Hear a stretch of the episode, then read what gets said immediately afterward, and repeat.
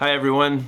This video is going to be all about Psalm ninety-one. So if you've not read Psalm ninety-one yet, you can go ahead and pause and uh, and then come back after you've read it. I'll never forget sitting in the Starbucks on Cumberland Avenue as a senior in college, having one of these moments where I was battling assurance and crying out to the Lord and asking Him to give me a word about my position before Him. And I'll never forget those last words of Psalm ninety-one and the comfort they brought me, that I might belong to Him, that He might know me, answer me, be with me.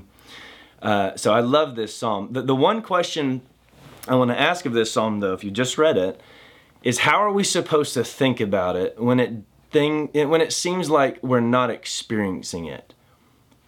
What about when evil does befall us?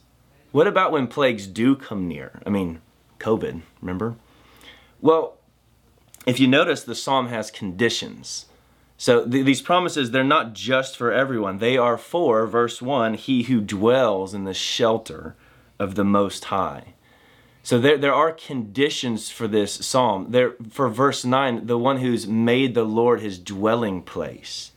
Here's the problem. So often we, in our sin, we, we don't look just to the Lord for shelter or for dwelling. We often look to and trust in other things. The point is, in ourselves, we don't actually meet the stipulations of Psalm ninety-one in order to receive these promises. But one person has. Jesus perfectly abided in the shadow of the Almighty. He perfectly dwelt in the shelter of his God. He perfectly trusted the Lord.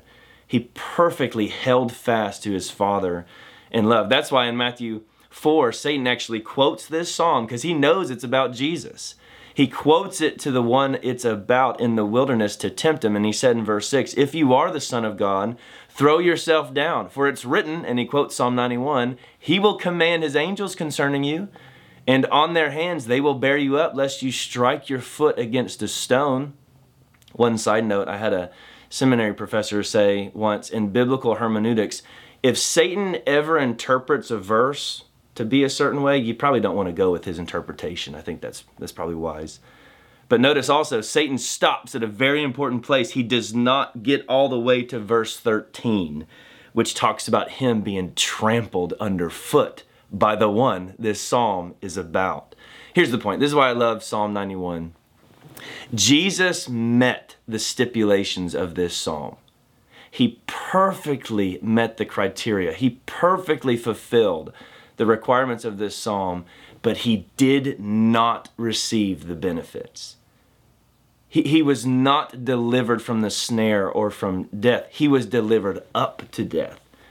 Though he made the Lord his refuge, evil was not kept from him. And yet, for us who believe in him, who have faith in him, we actually receive the benefits of Psalm ninety-one without meeting the stipulations. See, because of our union with the one this psalm is about, even in the difficult things. See, we're not, it's not that we're spared from the difficult things in life. It's not that we're spared uh, from evil befalling us or from difficult things coming near. We are not spared from that. This is a fallen world filled with trouble. But because of our union with the one this psalm is about, even in those difficult things, we're more than conquerors through him who loved us.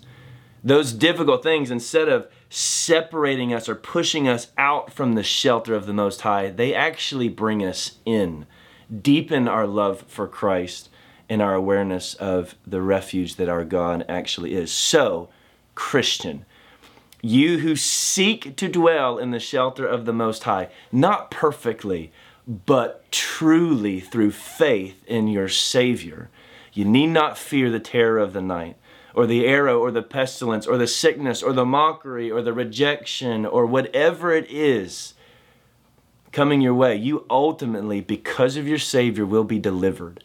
You'll find answers to your prayer. He knows your name. When you call to him, he will answer you. He will be with you in trouble and rescue you.